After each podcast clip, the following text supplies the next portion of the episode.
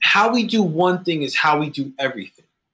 We we get we get in this space where all of a sudden we're stuck, and then by us doing and being in different environments, hearing different things, critically thinking, moving, now our brain begins to build new pathways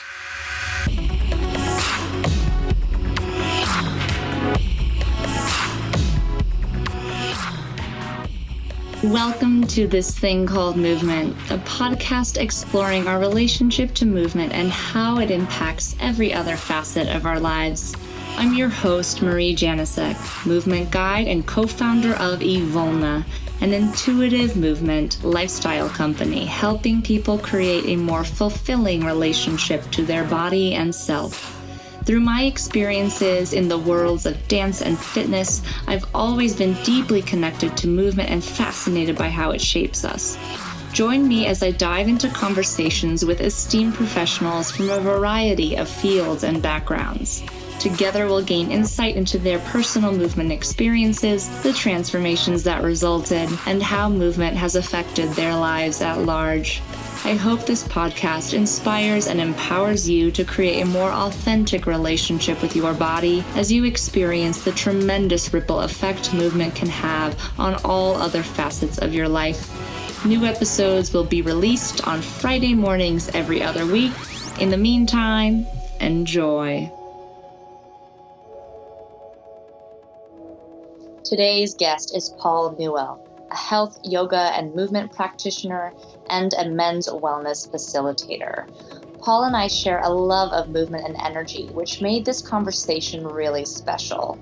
One of the prevalent themes is the concept of masculine and feminine energy, how important it is to bring both into balance overall and within ourselves. We also spoke about the importance of slowing down, tuning into the subtleties of our body, and being willing to listen to its messages. Paul believes that how we do one thing informs how we do everything, which was such a powerful message here. And with that said, let's dive into the rest of the conversation.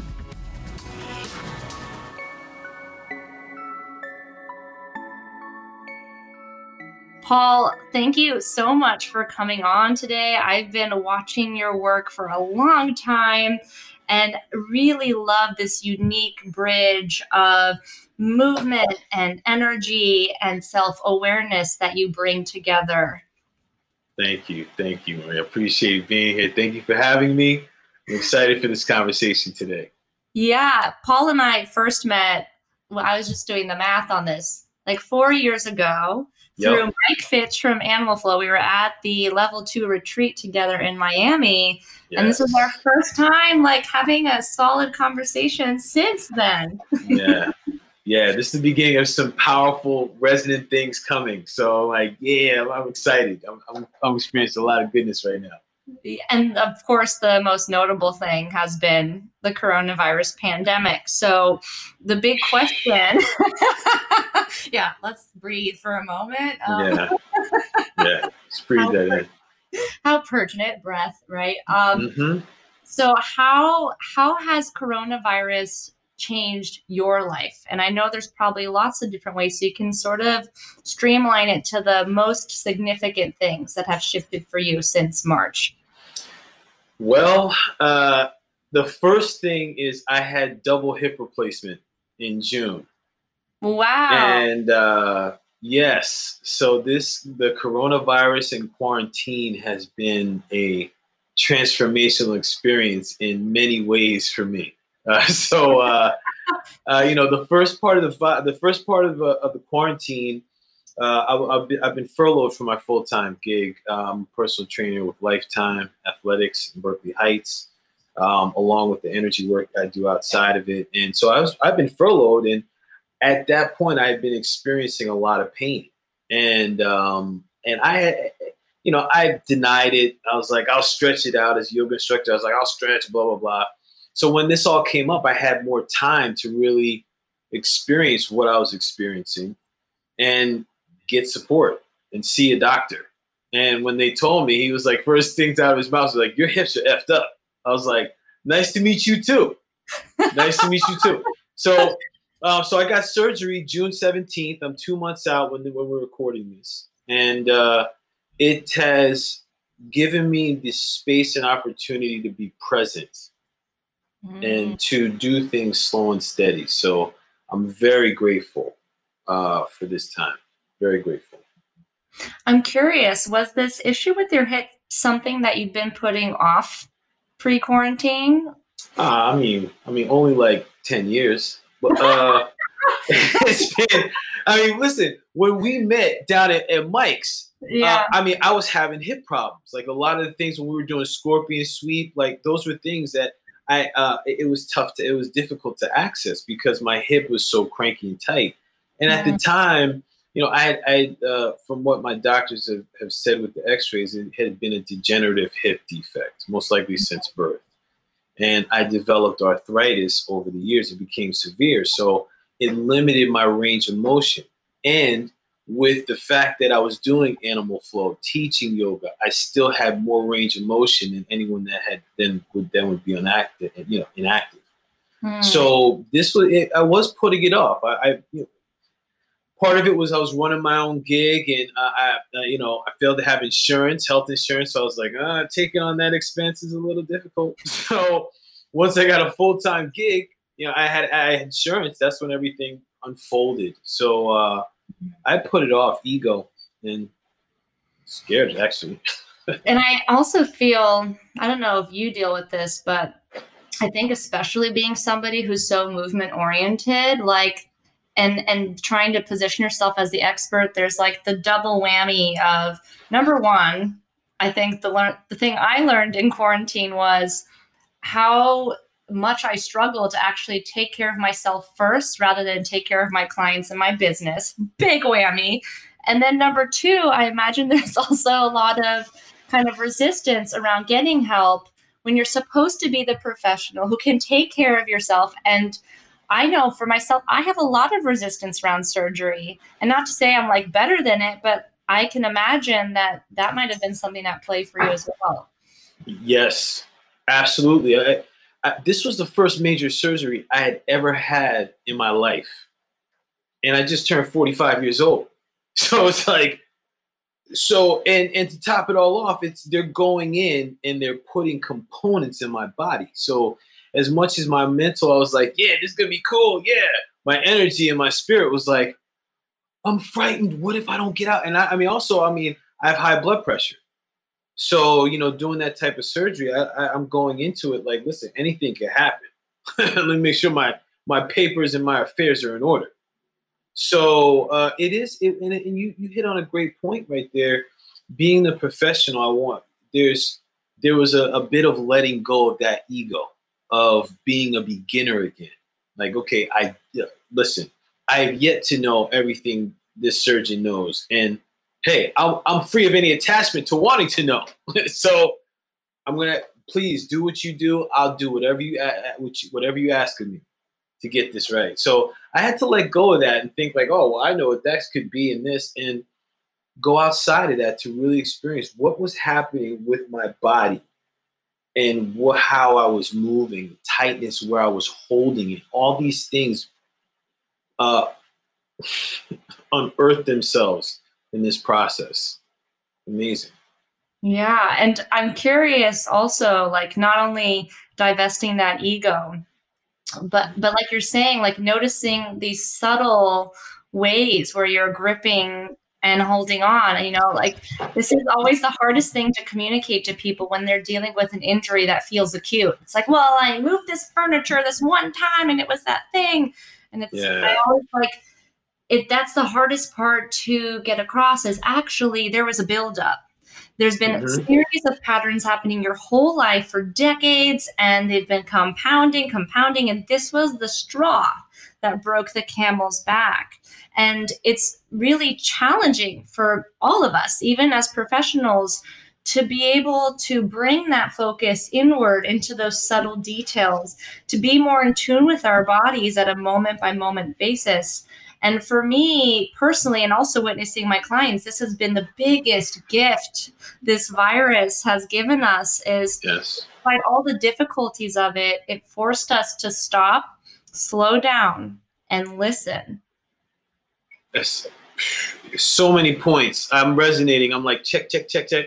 If it was a buzzer, I'd be like, bing, bing, bing, bing, bing. like, yes. It is a while. I was just talking. I was, I was talking with my, I was speaking with my partner about this two days ago. We had just come from uh, Pulaski, New York. It was beautiful up there, and I was, mm-hmm. and I was, was, I was telling, I was saying, as I was watching her in the river, just be present I was like, what a gift this time frame has been to allow us this space to slow down. Because it, it was relevant to the question you asked, like, had this been a buildup?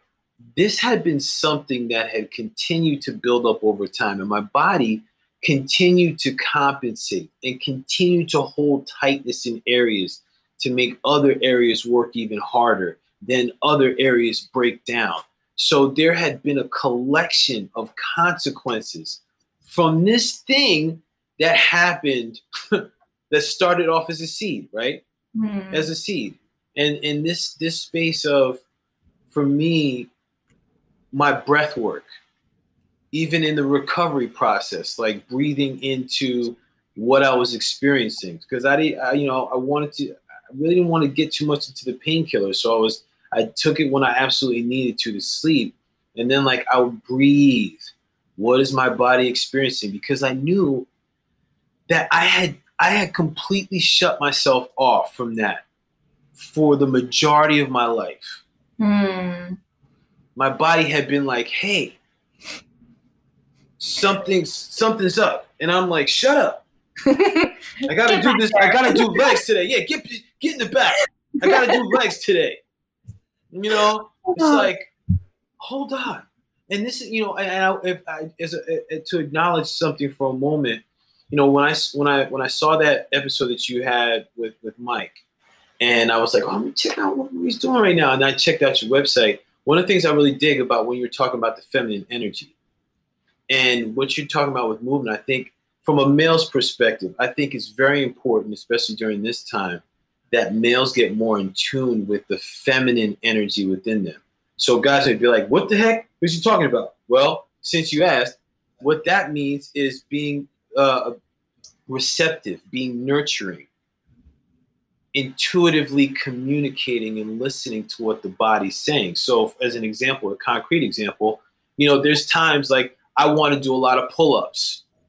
And then when my body and my elbows experiences discomfort, me using the feminine energy is like i'm going to hang today or maybe uh, today i'm going to ease off the masculine energy is like i'm going to do it anyway it'll go away mm. so i see if and, and, actually it's, it's with everyone if everyone that i think is in fitness uh, it taps more into that feminine energy I think is beneficial because when I was talking to the surgeon, they were saying a lot of athletes and yogis and CrossFitters and Pilates people are coming in for these joint replacement surgeries that should be done when people are like 70, 80, 90 years old. Now it's more like in their 40s or 50s.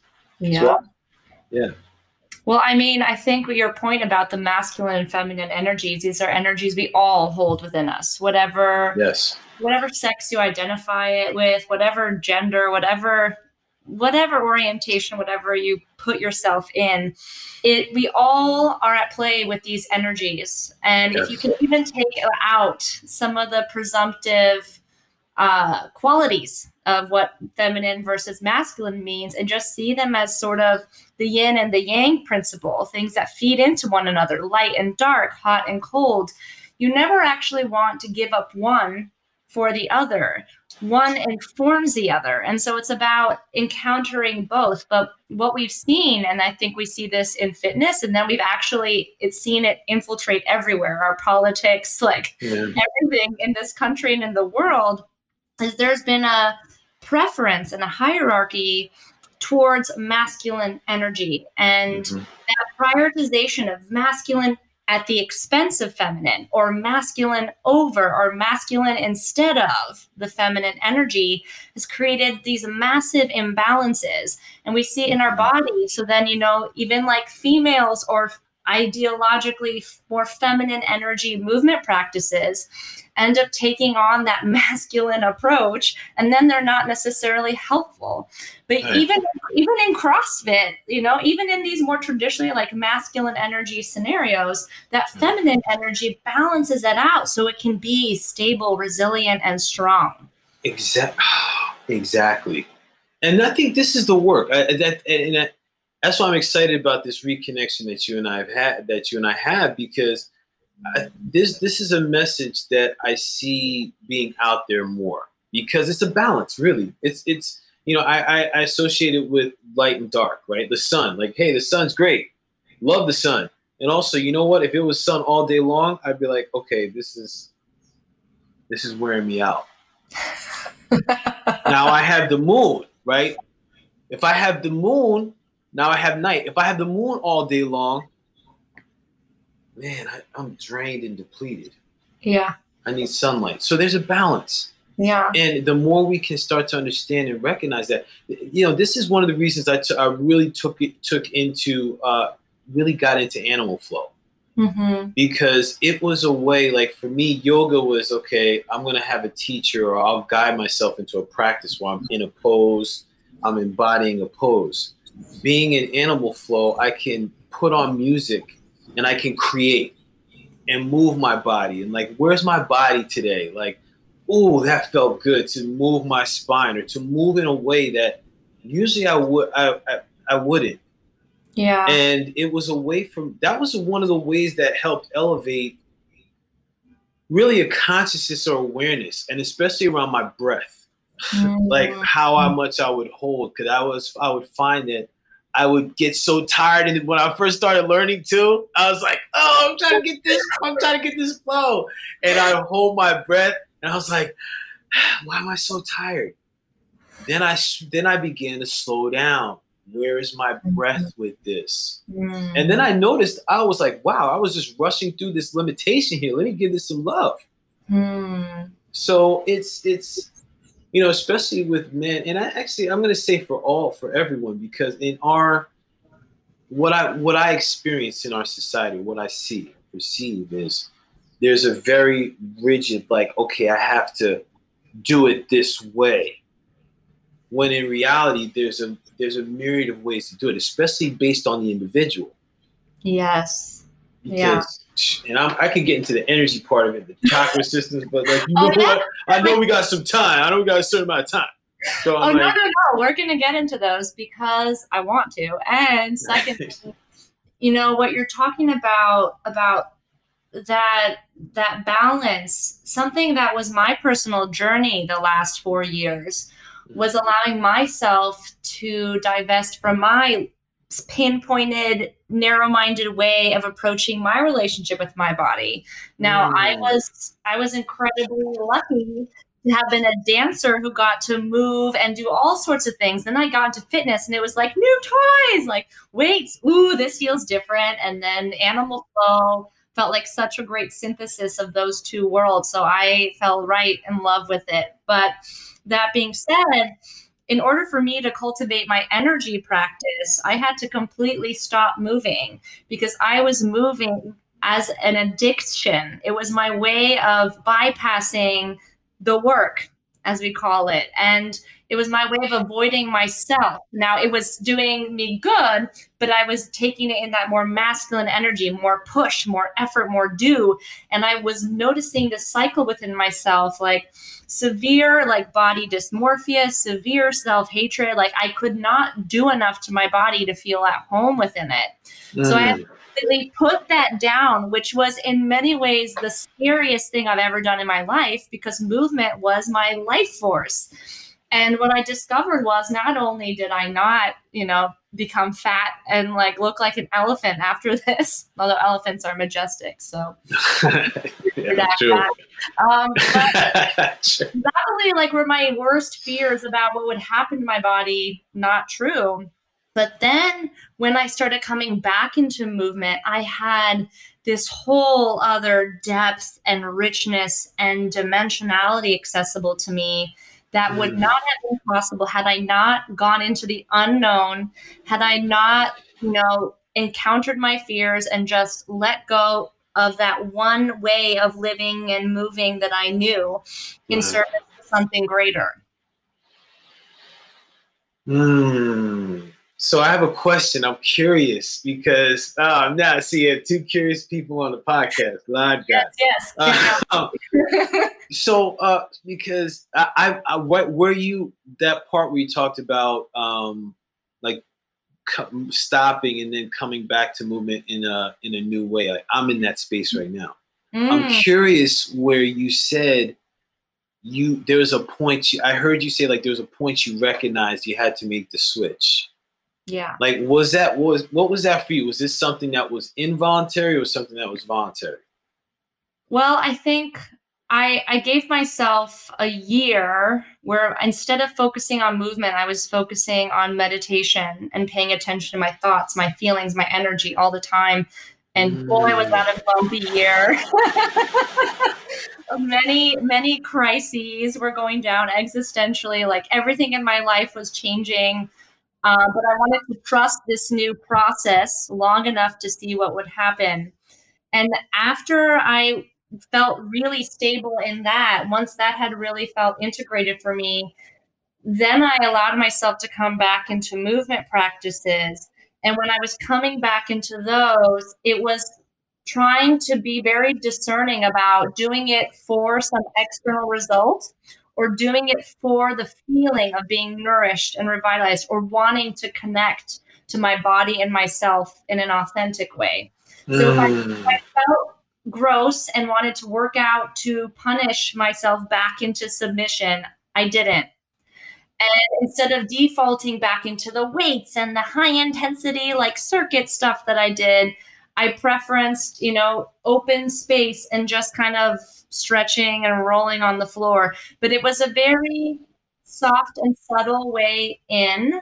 And it created this domino effect of imperceptible shifts where then almost without my noticing it day by day more stuff was kind of opening up and then i found myself in the gym three months later picking up a 16 kilogram kettlebell for the first time and being dumbfounded that i could still do everything i left off with like a year and a half ago because that to me was crazy by all like scientific models were taught as we enter the training field like that that doesn't happen and I was not only coming back to where I left off, but I was stronger.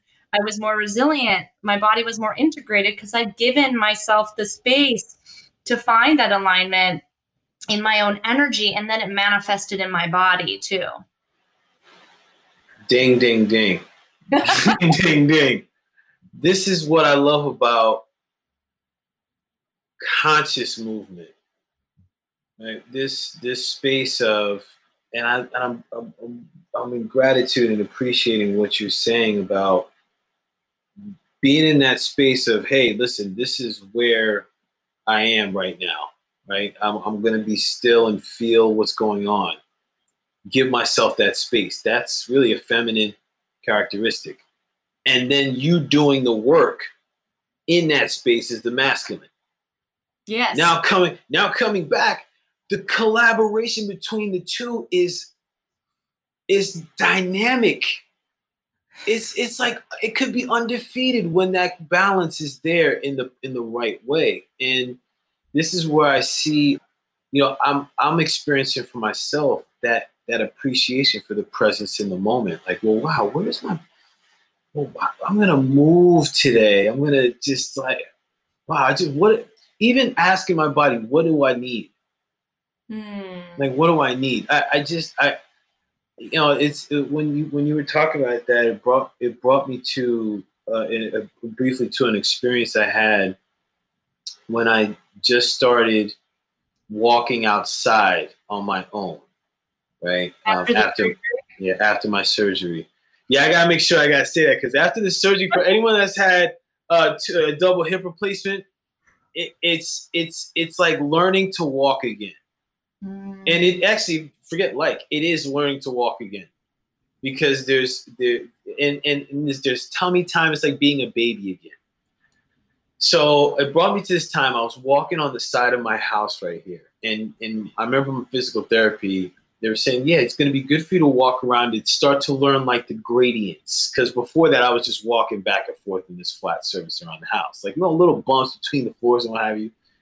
And I remember going along the side of the house, and there was a dip, and it was like my body shifted, and I wanted to fight it so much. It was like, and all of a sudden, I felt myself tense, and I learned to. I just let out a.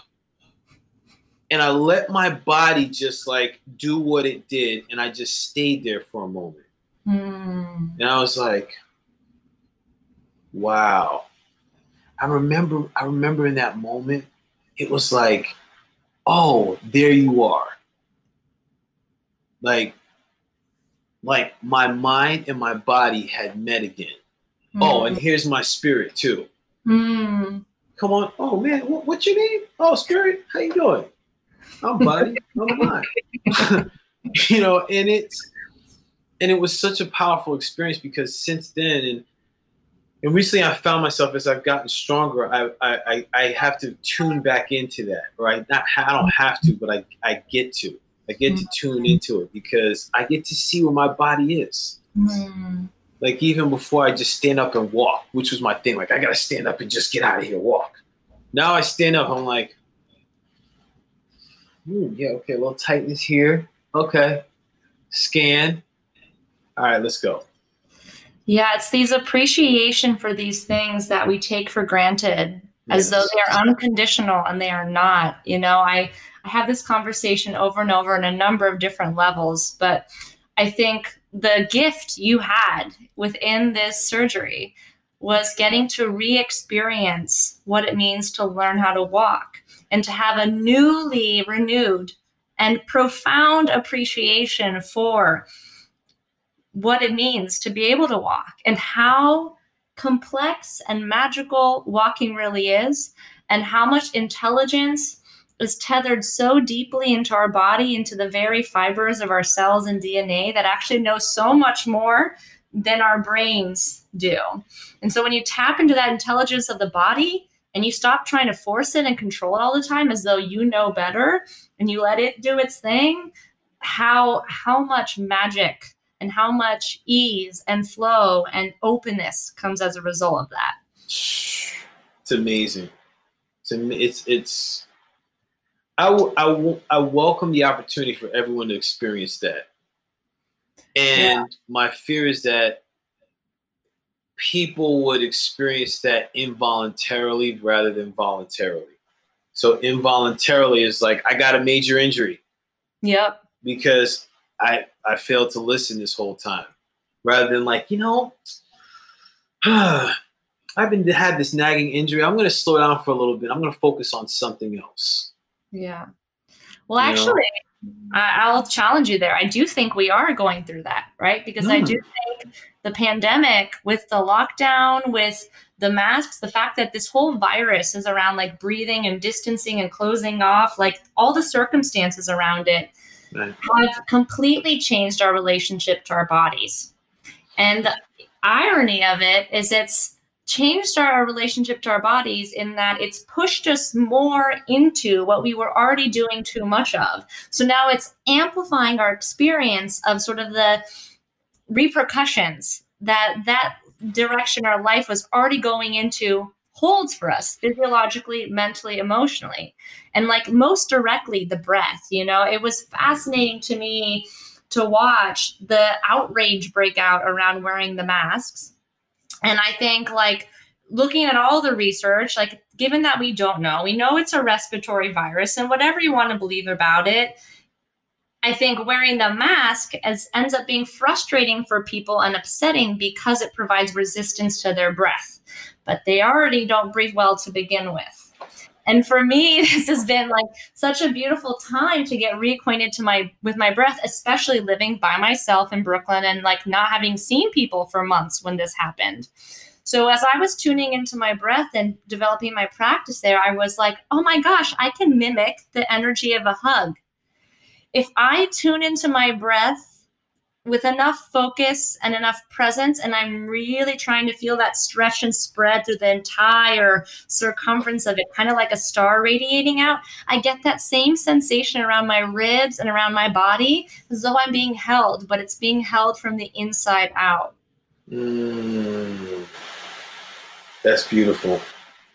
That is beautiful. I appreciate what you're saying there, and I appreciate the value of the breath work uh, because for for what one of the what for one one is for the reason that you said it's it's it's an opportunity to learn about the the imprints that a valuable that breath work can have right? As far as like activating parts of the body that can bring um, the, the dopamine into the body, bring the, the feelings of euphoria into the body, right? Because it's it's a it's a health, it's it's healing, mm-hmm. it's oxygen, it's nourishment.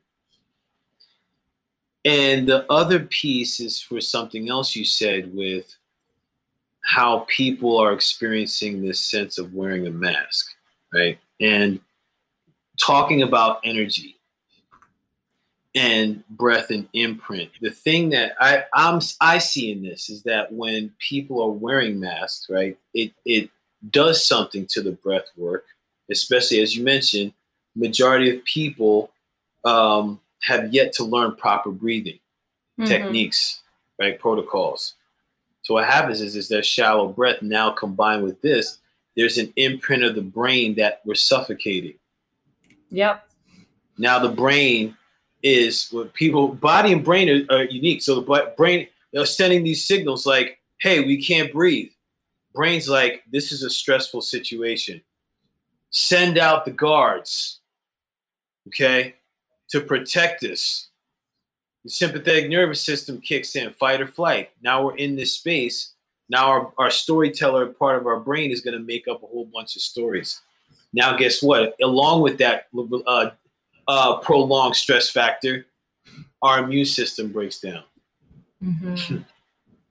now it's like now the the mental right, the story now could now this is starting to happen. We're getting sick. There's a part of our brain literally that is a storyteller. There's science about this, articles. There's a storyteller. The Storyteller's like my freedom's taken away. Mm-hmm. This is taken away. We start to create these stories. Mm. And and the beautiful thing is is with the movement, whatever it is, walking, hey, movement is breathing. If I'm to if I'm to practice moving in my breath, I'm present here. The stories aren't freaking. I'm gonna be like, okay, here, um, here, um. I'm focusing on breathing deep, like you said. Oh, I just got a nice hug, and I can't, and I and I can't touch anyone. Here, you know, it's like, yeah, give me an elbow, give me a wrist. Like, you know, like what? So yeah, it's interesting what you say. I appreciate that. Yeah. I am briefly interrupting this interview to announce that we are thrilled to have launched Evolna's on demand app, where you have unlimited access to all of our intuitive movement exercises, workouts, and meditations designed to help you become the expert of your body while creating a more fulfilling relationship with yourself. We're offering a special discount. The first month trial is only $1 you can sign up through the link in our show notes and include the checkout code EVOLNA1 to redeem the offer.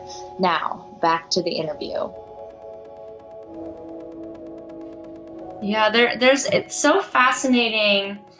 Like you mentioned, the the stress that was put on all of us, right? I watched this happen with all my clients. Like everybody's body shut down. Yes. And like forget anything we'd been doing and leading up to and progressing. Like that was off the table. It was all about going to these basics. And now I'm so grateful to it because it I see this in a number of ways, not just movement wise, but again, looking at the fabric of our society, looking at our economy, looking at our healthcare system, looking at the Black Lives Matter movement, right? The the undercurrent of racism that most of us were blind to. But unless you were black in America, like you probably weren't seeing.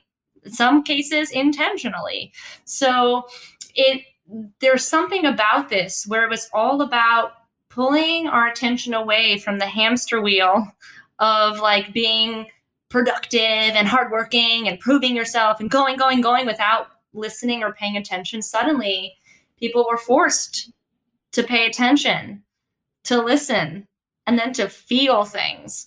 And so there's been a heightened awareness, but it's been a bumpy ride, like learning how to recalibrate to that level of awareness for everybody. You know, even even I would say practice energy people like myself. I came in being like, I know this is good for me. I know there's going to be benefits.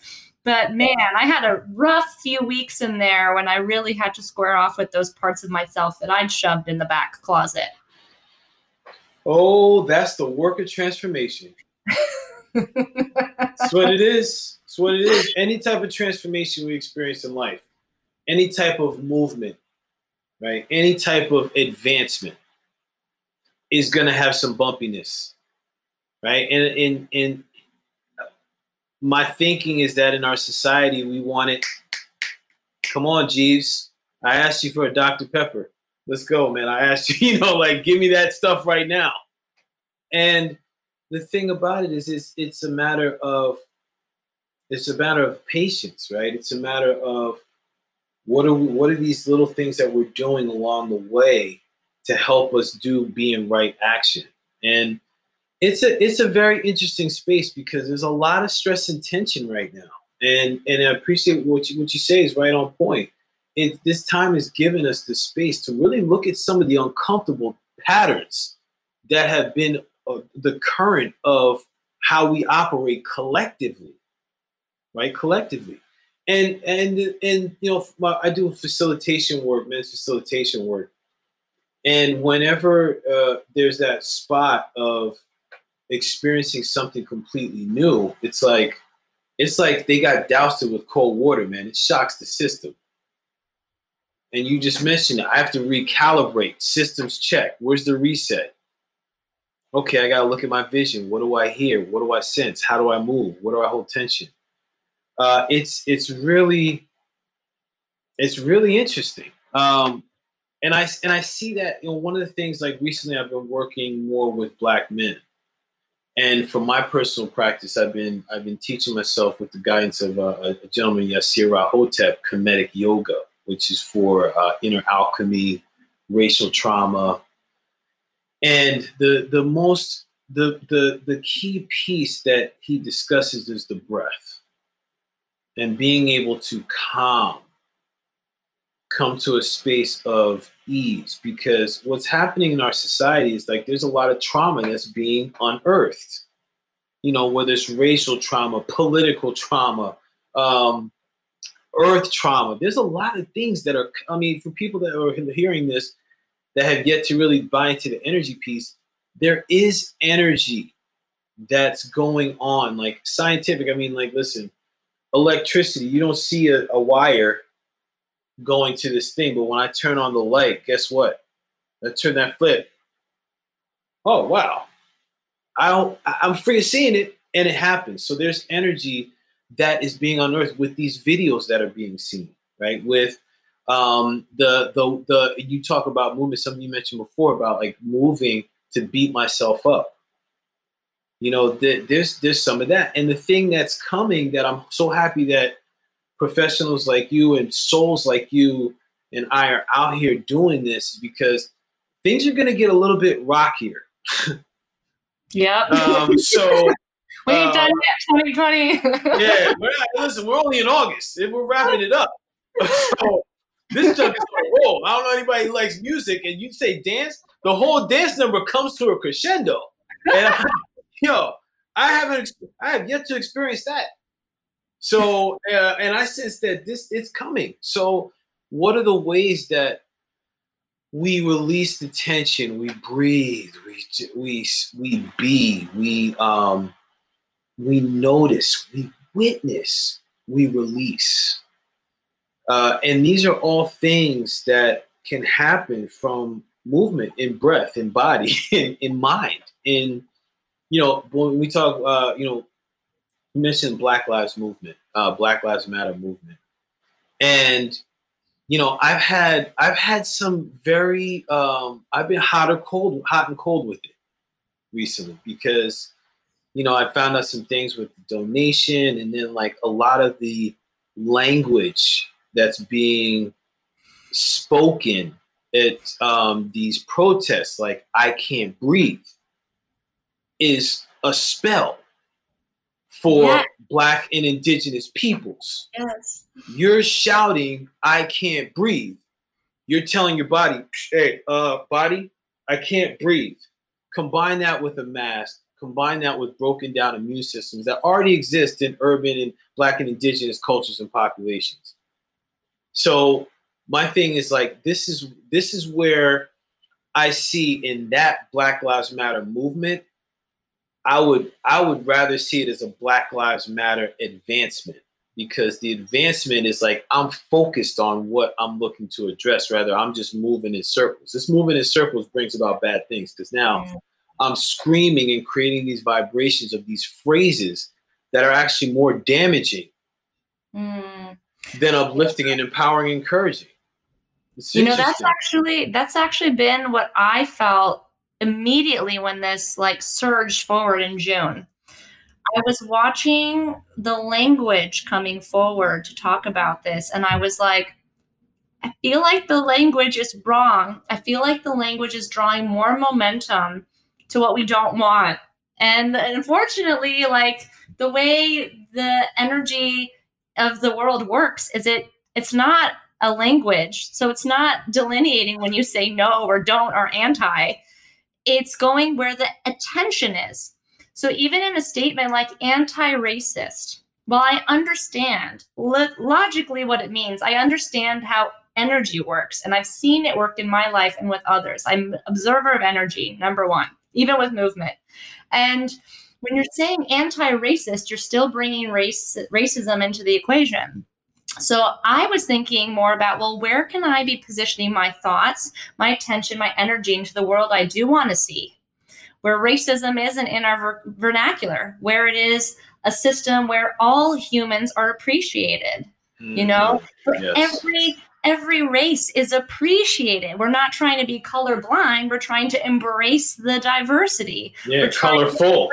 Our, yeah, we're trying to embrace our history Right. and and so you know i watched it for a long time and initially when this arose i did a really good job of um, eviscerating myself and beating myself up as a white Mhm. woman which i think was also a necessary step to take that time to look at myself through a lens i'd never allowed myself to be seen in Right. to really be discerning with that and then use that as the momentum to decide well how do i want to move forward?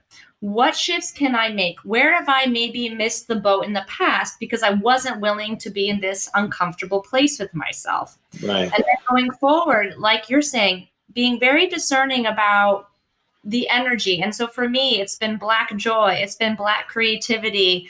I know for me now i'm like looking through the fitness industry and i'm like shit we don't have like really any black people who've created modalities Right. and, and this is dumbfounding to me and i felt this as a woman like how underrepresented we are but now i'm seeing oh my gosh this whole section of humanity while being so closely tied to fitness and athleticism somehow doesn't have a resounding voice in the expert section Right. so how can i do my part to bring that more to light with the resources i have with the privilege i have Blessings. Thank you for thank you for that. Thank you for doing that. I think you know this is important. This is where the systemic racism and the systemic I, I and free of using racism because this is sexism, this is elite, this is classism.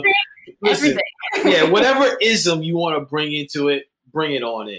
Because really, what was what it comes down to is is being able to really see how are we bringing diverse perspectives, sights, sounds to this environment.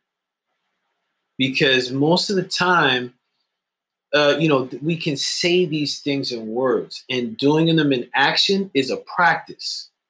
Because now it's something that you said. I'm constantly looking at. Well, we're okay, okay. Like even if it's a even if it's a social circle, hmm. Do these all? Does everyone see the way I see? Think the way I think? Okay, I need to hang out. Yes, I need to hang. I get to hang out with some different people. I'm stuck here, right? And this is how you know we as a society we can easily we can be easily led.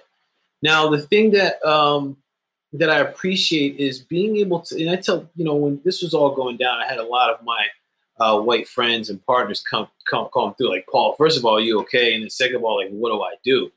And I would say do, and I would tell them do your work, do your inner work. And what does that mean? Well, like you said, look at how you've seen things. Look at your circle. Look at look at really take another layer of what you're seeing on TV, what you read, um, what your thoughts are, like how you act around different around marginalized groups or different isms, different people. You know, listen, one of the things for me is I found like to speak to myself, like a, a ism for me was ableism. Like I felt uncomfortable around people that uh, were were had, that were free of having an able body like mine, because I would like want to care and pamper at the same time, give them their. So I had to learn, like, well, ask, let's ask, and let's. And I had also one of the things I heard you say without saying it is having compassion in what I see in myself, because one of the things I notice now too is people will be willing to look at things about themselves, and then when they speak their truth people are quick to come jump down their throats like you're such a blah blah blah. Like hold up. Why? I'm speaking my truth. I'm working through this. This is what's real for me right now. I'm now i'm saying i'm open and and this is where you know there's this is the sustainable practice right it's a sustainable practice of continuing to look at things because we can be easily misled the science of it doesn't lie i mean like uh, the science of it tells the truth you look at where we are. Most of the time, it's here. It's in a phone. It's on social media. People listen to podcasts. So people, you know, I, I am learning right now. Like as far as my calendar, I have to. I, I get to have time to think. Mm. Right, time to think. That's one of the. If it's one thing that's missing, critical think, critical uh, ability that's missing right now is critical thinking. Like let's teach that yeah. Because then I could look at I could look at it like, hmm, I could pick it apart free of being uh, uh, like emotionally attached to it. Yeah. And that could come from the growth too. Oh, I love what you're talking about about seeking out the diversity, seeking out the diverging opinions and viewpoints, you know, and this actually like blends in so beautifully with movement, right? Like we know this from science. The more you enrich your system with different ways, like you're going to be set up to thrive.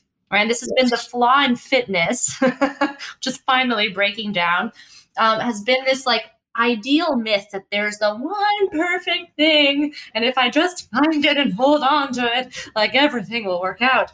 But like right. your body is always changing your life is always changing. You need different and that's something to be embraced.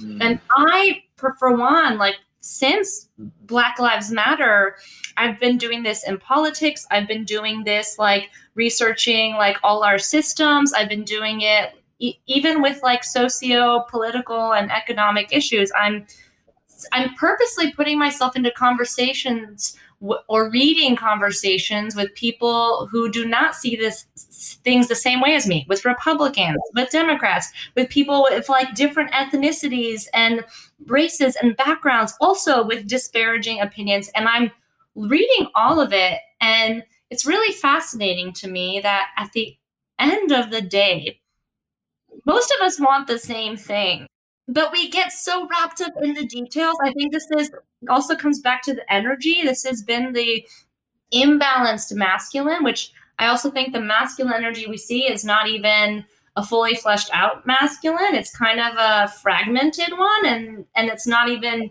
what masculine energy really looks like. But the society where we're not, we have to control we have to control our bodies. We have to control our circumstances. We have to control other people. And it's like the greatest illusion. And it's like the the like underlying bullshit premise that that you have control over these things and you're that you're supposed to you're not and in fact when we stop trying to control others and we can go into a conversation not from the standpoint of convincing them of our viewpoint but instead just listening to their viewpoint maybe allowing yourself to be shaped by that viewpoint, but just to receive it, to not have to do something with it. And this is whether it's politics, whether it's Black Lives Matter, whether it's health, whether it's relationships, like whether it's science versus energy. This is how people regulate every relationship in their lives. It's always needing to impinge mine on yours. And then you don't even know who you are. So, what you said about taking that time for critical thinking, I also think of it as like taking time for critical feeling, you know, where I'm going to use the magic of the internet and this device to like open my horizon. And then I'm going to give myself time to sit with it and be like, well, where do I stand in the midst of all of this? Instead of being on that one point, how can I like orient myself in this moment with the information here and just feel into what feels resonant for me and make decisions from that standpoint? Mm, yes. So you're, oh boy, this is I love this conversation because it's like it's it applies to the diverse piece. It applies to movement and to growth. Mm-hmm. And as you were saying that, it brings me to like as a trainer for years and like you know teaching animal flow yoga. I can I can get how I, I get a good idea now of how people are in their life when they're rigid or when like I have someone that's like uh, you know I don't I don't usually do this uh, so this is not, you know, this is different than weights. I'm done. All right. So now I see that this is how you want to see, like you see things a certain way, and it's very, it's you're going to be rigid and you're going to be in this way. And hey, that's who you are. Great. I appreciate you. I'm to do this. We can still be cool though. Okay. And, and if you want to do what I'm doing, I'll come do what you're doing because it goes both ways right? Yeah. And there's the diversity, and I think that's what's happened in the fitness, and even I see in the yoga space too. It's like, you know, we we see like there's like there's Ashtanga, there's Vinyasa, there's this, there's that, there's goats, there's kittens, there's you know, it's like, hey, whatever yoga you want to do, I'm good with it. Hey, we want us to live, we can live weights together. Mm-hmm. Come do this yoga. We'll breathe together mm. do animal flow. We go rock climb. And this brings up the science of it is when we're doing these things constantly and changing our environment. And this is in movement and body and movement in mind. How we do one thing is how we do everything. That I'm learning and, and it like constantly remind myself, like, okay, if I'm stuck here, well, how I'm doing this, like, where else am I stuck? Oh, there too. Oh, snap. Damn.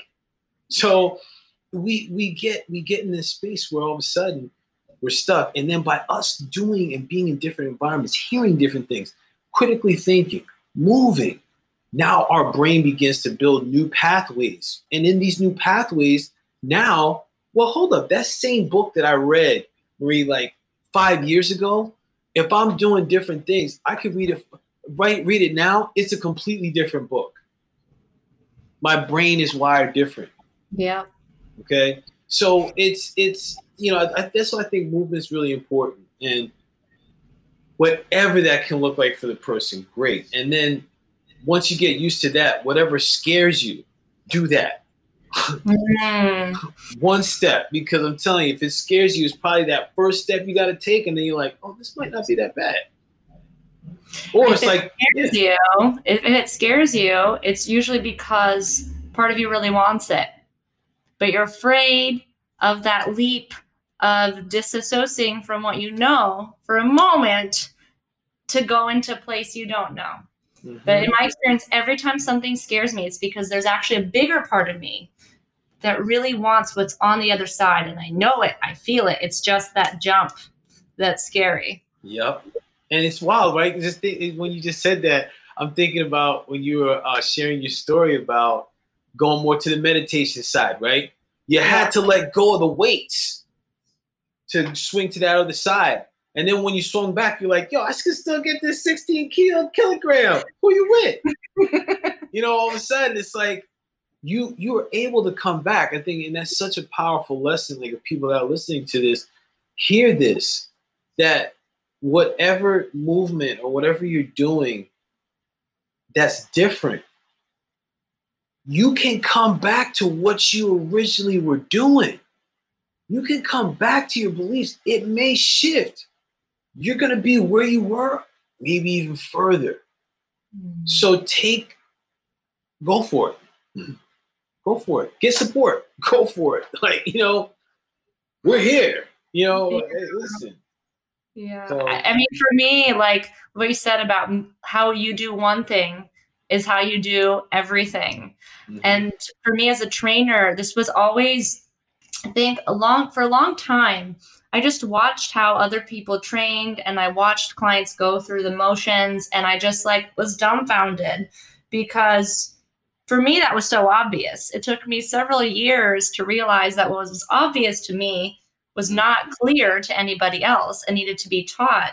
And now that I'm in this place of actually teaching movement, not for the body, but through the lens of understanding that movement is your self development work. It is work with a capital W.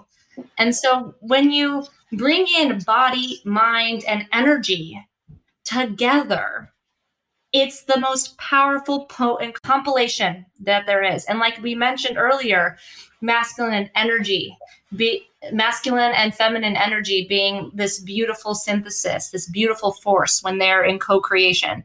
I see that happen with movement. The feminine component is when you're so plugged into your body and feeling that nothing else is there. And the masculine is the ability to stay with whatever sensation, whatever energy is coming up, and be willing to receive it at the same mm-hmm. time. To be yeah. willing to push with the discomfort, to be willing to stay in the stretch, to be willing to sweat and exert yourself that extra bit when when it feels like you're gonna split, right? That right. that is where you when you're watching people who do that all the time, you can't tear your eyes off of them and it's it's not what they're doing. It's their energetic alignment that's being expressed through their movement their mind their body and their energy at the same time. Mm. the masculine is also the dedication and commitment to come back and do it the next day. The devotion the space giving that space to the feminine to freaking create. Well, and I think like the masculine is such a steady form of support right? It's unconditional support. And the femininity is permission to express, to be, you know, and and those things do not exist separately. And if you look at our society at large, that's what people want. They want the freedom to be themselves and they need the safety to do so. And right now, we don't actually have either. This has been one of the continuous conversations I've had with my parents from who came from communist Czechoslovakia, left everything behind, you know, like worked their way up from nothing. And their whole experience of this society is America, freedom. People aren't free here. like they aren't, not not in the way they want to be. And and like we, we were talking about the masks, then like then it's very easy with all this energy you're rambling about to then create associations as to what's impinging your freedom.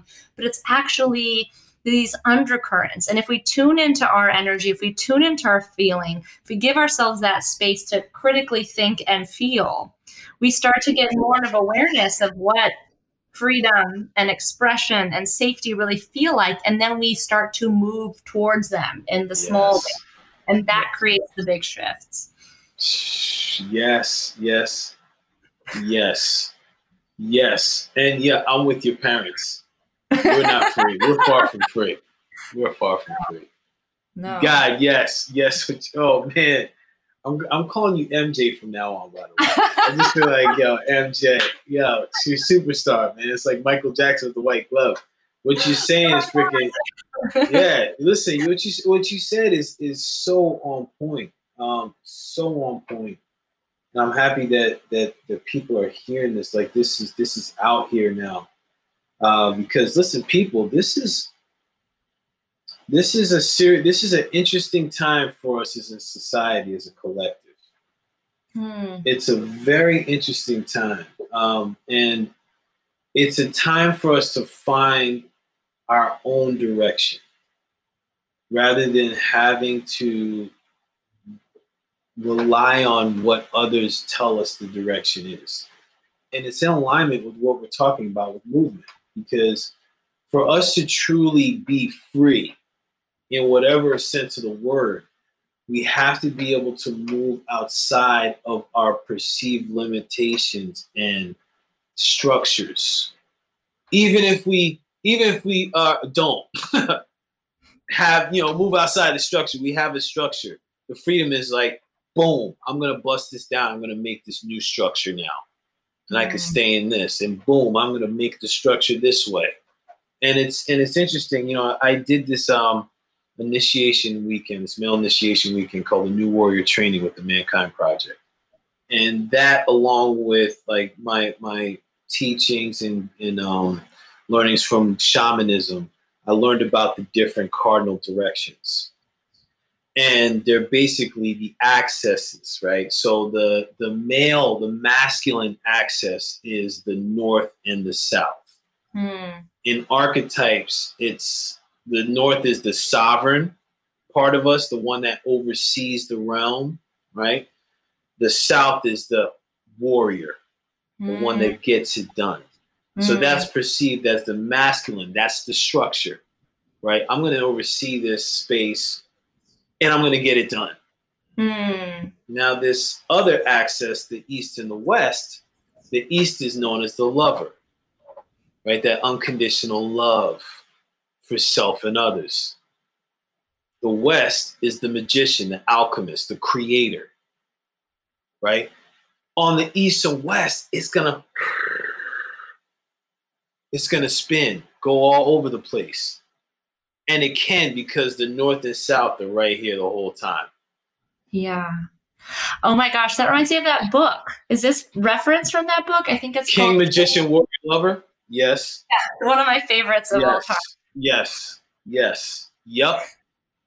there it is. There it is. And the- and it's and it's and it's what it's na- it's natural. Hmm. It's nature, right? We go like it's, if anybody ever wants to really tap into movement and they're like my body's tight, I invite people to look at the tops of trees. Okay? People like, what the heck is this dude talking about? Let, yeah, let look at the top of trees and notice that and then and then when you see movement up at the top, watch the movement and then move down the tree. Watch how solid the tree is. What the, what happens with the roots? Right. Then up top, like it's got the the leaves got the freedom to move in the wind. You know, if they want to fall after they've had their light, they, and they come back to the root. You know, so um, pay attention for people that are listening to this. I I, I highly invite you. Like, look, look, look, this is all movement.